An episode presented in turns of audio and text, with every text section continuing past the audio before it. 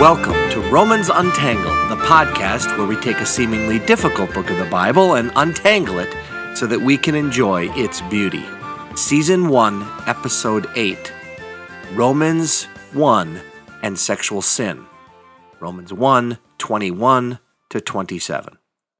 In this episode of Romans Untangled, we are going to look primarily at one question, and that question is what is up with Paul talking about sexual issues right off the bat here in Romans chapter 1? Hey everyone, this is Pastor Steve Treichler of Hope Community Church from Minneapolis. Uh, I love when people say that. Cannot pronounce our lovely city's name. But no, seriously, we are glad to be back with you, and I hope you're doing well. Each time now, we've been starting our episode by kind of giving you some new tools on how to study Scripture. We've looked at things like versions of the Bible and connecting words and how do we read the Bible? You know, we kind of read it backwards, looking as Jesus is the answer. We've looked at the issue of commentaries, how to use commentaries, what's a good commentary. Uh, this week, I want to hit on something about words. And I know that might sound silly because all of the scripture is just words, but I, want to kind of go into how do we understand words uh, in scripture and how do we study them? And what I mean by this is you know, definitions of those words, the meaning they might have, uh, the history, uh, how the translations got us where we are, how what the importance of context. So let me give you some some key ways of going about this. So first of all, I, I just want to talk about the issue of repeated words.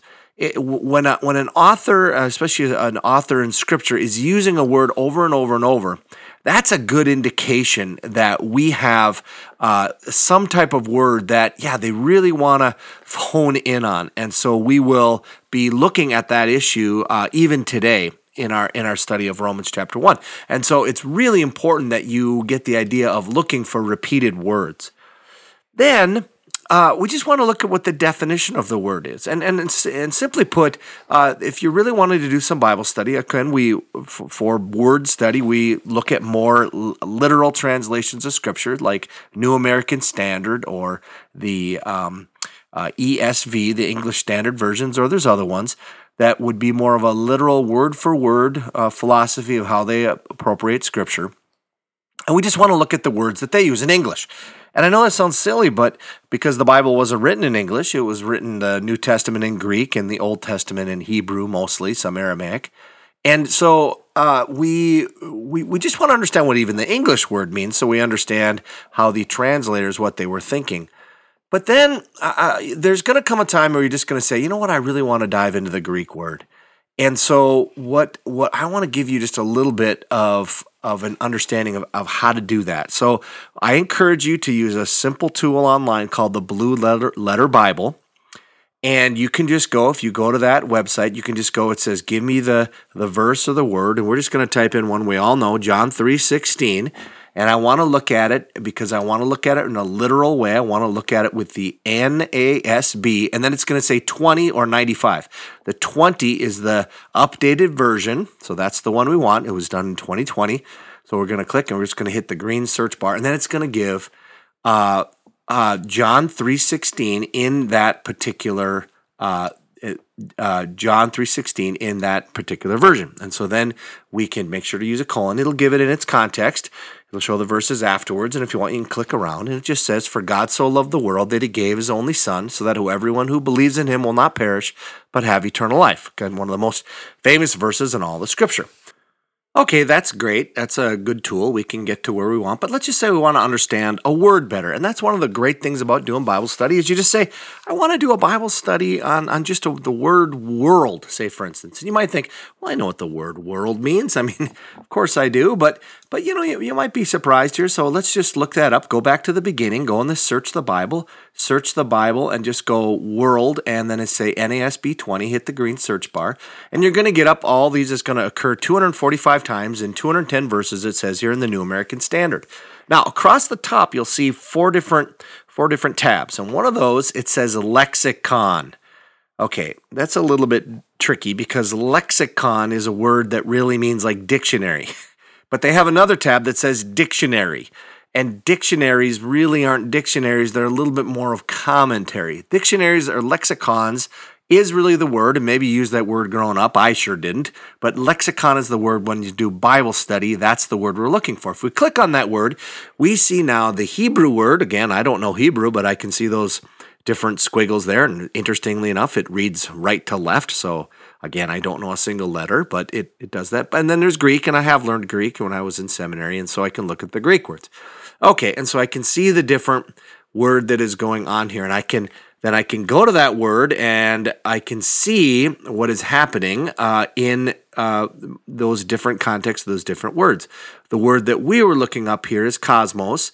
Uh, and that's G2889. That's a Strong's number. And Strong's is an okay lexicon. It's probably not your best, but it's not terrible. And you just click on that, and it'll give you a little bit of the different meanings. And so you have seven different, if you look at here, outline of biblical use, it gives you seven different possibilities. So that leaves us still a little bit. We can do more reading from Strong's definitions, and we can do Thayer's Greek lexicon. These are all the free resources you can find out there. And that's all well and good. And that's a good way to start.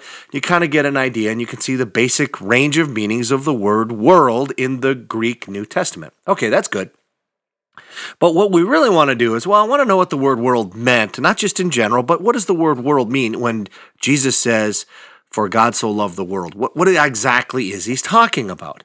So again, I'm going to go to the very beginning. I'm going to type in the word world, and I'm gonna, again, I'm going to type in uh, the NASB 20, hit the little green bar, and this time it's going to give me that whole thing. But I want to go over here. This button. It says Advanced Options, and I want to this time it says Search a predefined list, and I don't want to search the whole Bible. This time I just want to see what John says. What does John say in all of his writings? Now, we believe that John wrote the the uh, Gospel of John, first, second, and third John, and and even though it's a little bit debated, but most scholars would agree that John probably wrote the Book of Revelation as well. And so we would just go down here, and again, theologians love to say things in fancier ways, but it says Johannine uh, writings, and so we just would would say that. And instead of saying Paul's epistles, it says Pauline. That's just fancy way. Johannine just means John's writings. We'd click on that, and then we'd do our search again. Hit the little hit the little uh, bar again. This time we're going to see it, it occurs 107 times in 80 verses. Now, what of course is most important is how does John use that word, and context is key here, right? The first thing that's most important is write the immediate context that we find in John chapter 3. And we're finding out that it's used three times in John chapter 3. It's used in John 3:16, then it's used in John 3:17 and 19. They say, "For God did not send the Son did not send the Son into the world to judge the world, but so that the world might be saved through him." And then you go to John 3:19, it says, "And this is the judgment that the light has come into the world, and the people love the darkness rather than the light, for their deeds were evil. Then we'd go, how, you know, if you're just reading a book, if you're just reading something, you'd go left to right, right? And so you'd say, well, how did he use it previously in that same book? So by the time we get to John chapter 3, we've already been clued in a little bit about what the meaning of this word is. And so in John chapter 1, it's listed three times, okay, but two of which are most important. Uh, verse 9 and 10. It says, This was the true light that coming into the world enlightens every person. And it says, He was in the world, and the world came into being through him, yet the world did not know him. You go to the end of John chapter 1, it's talking about John the Baptist, and he says, The next day he, that's John the Baptist, saw Jesus coming to him and said, Behold the Lamb of God who takes away the sin of the world. Now, if you're gonna, there's there's 107 verses here to look at. Just John loves to use the word world, and it's really really important. But if you just want to look at some of the ways that John, I'm going to highlight one here just for the sake of time. But John says in one of his letters, 1 John 2, verses 15 and 16, he says this. He says, "Do not love the world nor the things in the world. If anyone love the, loves the world, the love of the Father is not in him. Now, what neck, what in the world can that possibly mean? Because we just got done reading that for God so loved the world that he gave his one only begotten Son, right? And so, what? Then he goes on to explain in verse 16 For all that is in the world, and he explains it, there are three things he talks about the lust of the flesh, and the lust of the eyes, and the boastful pride of life is not from the Father, but is from the world. So oftentimes the world can, can just be, of course, this globe we live on. But sometimes, and John especially loves to use the word world to describe that part of us that is actually resistant against God, the kind that rejects Him, the kind when Jesus came said, "No, that's not. We're not. The world was made through through Him, the the cosmos and the the globe and all the people and everything, and yet the world did not recognize Him. In other words, the worldliness. In that context, then, John three sixteen takes a whole new light, right? For God so loved that part of the created order that even though God made it, completely rejected him, was continually slapping him, that he sent his only son. That is so fun to just do a simple little word study and see how that becomes alive. So every time we'll try to do a little thing about uh, some type of Bible study. Um, you know, we've looked at different things in the past. One of which was the outline of Romans. Uh, we talked about just having an introduction, then the theme of Romans, Romans uh, 16 and Romans 1, 16 and 17, and we'll be reading that every uh, episode here for a little bit. And then we're going to talk about it two things from verse 18 in chapter 1 all the way through chapter 11. It's going to be what we call the gospel explained. And then the gospel lived will be chapters 12 through the middle of 13, and then it's just a conclusion from the middle of, of, of 15 to the end of 16. And there's a lot of great stuff in there, but it's he's he's he's kind of done with his main main point. So we are right now still in a uh, really a four part series, and I'm going to even tell you today it's going to be a five part series. That we are looking at Romans chapter one, verses 18 to 32. We looked at the whole the whole chunk of it in the first time, kind of got an overview. Then last week we looked at what is really the definition of sin. And I'll come back to that this week. But this week we want to hone in on the idea of what is going on here when Paul looks at Romans 1 and sexuality, and especially he looks at homosexuality. So, in just studying this this week, getting ready for it, I have decided that there is no way that I can cover what I want to cover on this passage in the allotted time that I have, which I'm trying to keep all these episodes to right around 30 minutes uh, long. And so there's no way. And the, part of the reason is is because the issue of sexuality, uh, a, a, lot of different issues, but especially in homosexuality, uh, and I know that's that's one of many issues, but we can start there. That's where this passage starts. They're complicated, and complicated questions have complicated answers. They have good answers in Scripture, but they're not easy. They're not. They can't fit on a, a placard or a you know. On a, it just takes a little bit of time to unpack it. And so, what I've decided to do, and and I was talking the, with the the guy who runs my podcast here, Nolan Bauer. A little shout out to him there. He said, you know, from time to time, if you ever want to, you can just do bonus episodes. So I'm going to do a bonus episode, uh, and and bonus episode is a way of saying it's going to be longer. I'm not even going to tell you exactly. I've been I've been working on it already, and I think it's honing in right around an hour. And uh, you know, so we'll just see about that. So I'm going to come back to this this week, though. I want to hit on the issue: why does Paul even bring it up?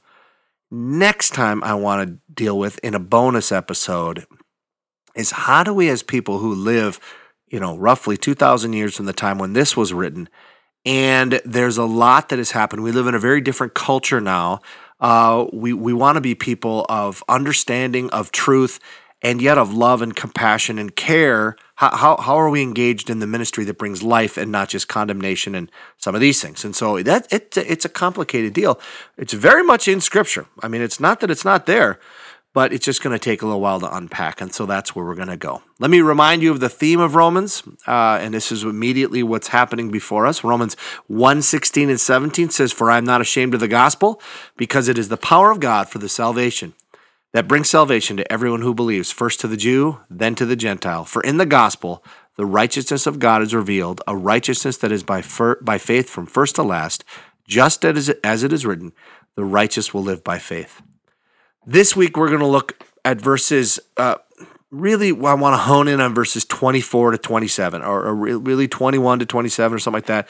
Uh, but I, I want to read the whole thing again to you so you see it in context because context is key to understanding the meaning of these words. And we just talked about that, right? So let me read the whole thing. And I know some of you do this. I know people have been uh, texting me and emailing me, and you can email me if you want to at steve at hopecc.com if you have questions or or whatever. But they've been saying, really love it. But they're doing it as they're driving around, and I realize that. So I'm going to read it all for you. Romans 1 18 through 32. The wrath of God is being revealed from heaven against all godlessness and wickedness of people who suppress the truth by their wickedness, since what may be known about God is plain to them because God has made it plain to them. For since the creation of the world, God's invisible qualities, his eternal power and divine nature, have been clearly seen, being understood from what has been made, so that people are without excuse.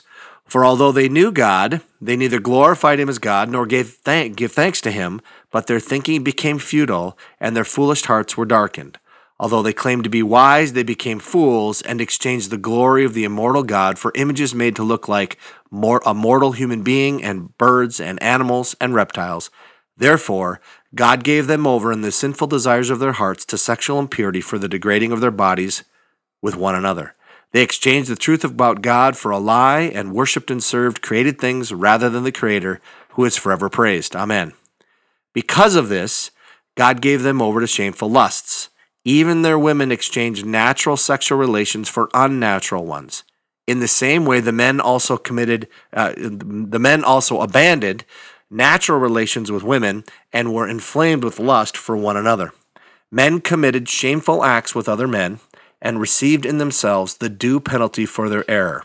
Furthermore, just as they did not think it worthwhile to retain the knowledge of God, so God gave them over to a depraved mind, so that they do what ought not to be done.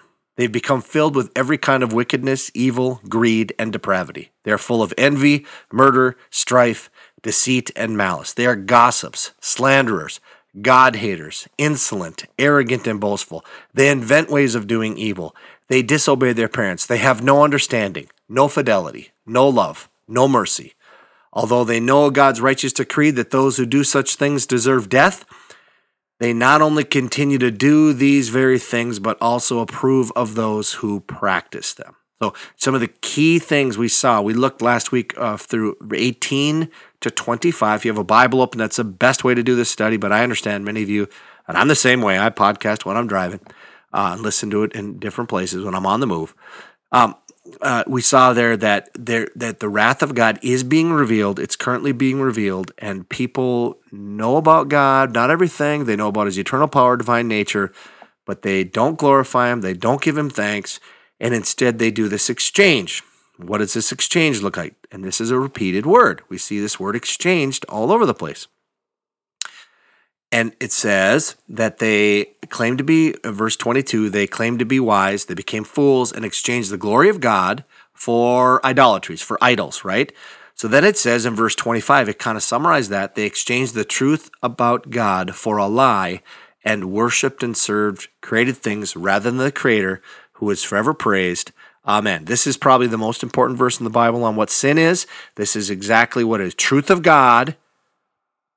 You change that, you exchange it, you make a trade, you trade that for the lie, and then you worship and serve creation rather than the creator, right? We trade that we were created to, to worship and serve him, and instead we worship and serve creation. This is key to understanding what we're going to be talking about this week, especially as we look at the issue of sexual sin. So, with that, let me look at this again with you. And I want to pick it up in verse uh, 26. It says, Because of this, God gave them over to shameful lusts. Even their women exchanged. Hear that? There's that word again. There's a trade going on. Now, what's the trade now? The trade here is natural sexual relations, or more literally, this is from the New International Versions, it would be the, the natural function or the natural uh, uh, way of doing things for unnatural ones. Verse 27 In the same way, the men also abandoned natural functions, natural relations with women, and were inflamed with lust for one another. Okay, so this is uh, um, this is uh, you know this is key to understanding why why Paul does this. He's going to say three times this idea of God giving them over. Okay? So there's it's going to happen in verse this again, repeated words. We're looking at this concept. It's repeated over. So what's he getting at? Verse 24. Therefore God gave them over in the sinful desires of their hearts to sexual impurity. 26. Because of this, God gave them over to shameful lust. And that's going to get to where we're at right now. And then he's going to end this chapter by saying this whole list of stuff. Okay? And here's the list. He says, Furthermore, just as they did not think it worthwhile to retain the knowledge of God, so God gave them over to a depraved mind so that they do what ought not to be done. And then it lists the sins, right? They're filled with every kind of wickedness, evil, greed, depravity, full of envy, murder, strife, deceit, malice, gossip, slanderers, God haters, insolent, arrogant, boastful, invent ways of doing evil, disobey parents, no understanding, no fidelity, no love, no mercy, right? So there's that whole list. So the question then is why in the world does Paul look at sexual sin and particularly why does he look at the, the issue of homosexuality in verses 26 and 27? Okay? Now, here's the key to this. You see the word exchange, and they're exchanging something. They're exchange, exchanging natural for unnatural. Now, that should ring a bell, right? What happened before? They exchanged the glory of God for idols, right? And then it says they exchanged the truth about God for a lie. And then if you just infer this, and it says they exchange the worship and service of the Creator for the worship and service of creation, right? So that's what's happening there. All of this is an example of that. So, what's going on here? It says they exchange the natural for the unnatural. Maybe that's getting it. Maybe that's something that's uh, uh, uh, going through your mind here a little bit. You're starting to see this a little bit. See, Paul isn't actually making a strong case against homosexuality here.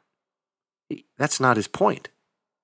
He, Paul assumes the people, his readers, already will see that homosexuality is not the design that God has for sexuality. He, he's assuming that. He's not laying out a case. He's actually saying that if you look at this particular thing, it highlights in a way that he probably could have done masterfully for any sin but this one in particular, he looks at it and says, This is a clear example of exchanging what ought to be for what ought not to be. Now, so then that brings a question. Okay, so last week we just said all of sin is idolatry. So, how is this idolatry? How, what is being exchanged? And I, I want to quote from Richard Longenecker here and he's going to uh, kind of key into this. He's written a commentary on the book of Romans. He says this this is from page 218 from his commentary. He says, likewise important for understanding Paul's rationale in highlighting homosexuality when explicating the connection between idolatry and morality is that means explaining, excuse me, is the fact that Paul viewed homosexuality as the most obvious result of humanity's failure to respond appropriately to God's revelation in creation. For though it was often asserted by those who practiced it that homosexuality was quote unquote natural, even, as argued both then and today, a legitimate feature of divine creation, Paul viewed such a claim as in direct opposition to the moral order established by God in creation, where only in marriage do a man and a woman become one flesh. Okay, so what's going on here now? And, we're gonna we're gonna wrap it up here by kind of landing on this. Why does he pick of all the things he could to illustrate what's happening as sin is becoming more prevalent, as people are giving themselves when I say that, it's because God is is is not stopping them anymore, right? The giving them over is nothing more than God stopping stopping you, right? And so they just kind of keep going after this. Why does he pick this issue? And I think it goes into this natural for unnatural. And that links back to creator for creation. In other words, it is saying that man should look to the other, to God, and not to anything like him in the sense of creation, right? That's what it means. We don't look to creation to get filled up, we look to God to get filled up. So, as human beings, we should look to God and not creation. And this is where the link is. He says it's exactly the same thing. Instead of man looking to the other woman, it is similar that man is now looking to man and woman to woman. Whereas the idea of man and woman, one of the things that God is doing there is talking about the other. As we open up in the book of Ephesians, we even find out that one of the points of marriage, one of the big points of marriage, is to illustrate God's passion for his people, right? Husbands, love your wives just as Christ loved the church and gave himself up for her, the her there being the church. Church is a feminine word. And so there's an illustration here of Christ's love for the church that illustrates my husband's love for his wife. In other words, that there's the other going towards one another. And when it goes to sameness, when it goes inside, when it comes back to us, that's what Paul's doing here. Now, that's very important because I think for a lot of people who are followers of Jesus, they tend to look at homosexuality and say that's a gross, disgusting, yeek kind of sin. You, you, you really haven't been listening the last few weeks if you, if you think it's just that. All of sin is a gross, disgusting, yee. All of it every kind of sin. We are looking at a holy God, and we are not saying, God, I want to worship and serve you. We are saying something on this earth, and you could go right back there jealousy, envy, murder, all these things are gossip, right? There are ways that I'm not going to look to God to fill me. I'm going to gossip about someone else so that I can make myself feel better about who I am and I'm going to get my life, I'm going to become functionally my own God and Savior so that I can say about myself that I'm better than other people. Paul could have used anything. Please don't think that sexual sin somehow is, is worse. However, with that said, uh, there is some uniqueness to sexual sin. And the gospel ethic is a very high sexual ethic. And therefore, there is something unique we'll talk about next week as we look into uh, what what Paul was actually getting after in an, in a bonus episode that I'm calling "Truth, Humility, and Homosexuality." And and be prepared. I'm I'm, I'm telling you, it's probably going to be about an hour. It may take two errands in your car to listen to the whole thing. I am hoping to also roll out for those who don't care to listen to the to the uh, the bonus episode. Uh, I'm I'm hoping to get out uh, you know, we look at verse 32 in this chapter as well, which is a phenomenal, phenomenal verse, which just says, although they know God's righteous decree. What, what, what does that mean? Who are we getting at here? We're going to spend the whole time just talking, excuse me, about that one verse. And I, I really, really look forward to that with you next time. So, next week, hopefully, two episodes. Lord willing, pray for me. it's going to be a busy week, but I think I can get it done. Uh, I really appreciate you all. Man, keep digging into Romans. Thanks for listening, and we will see you next week.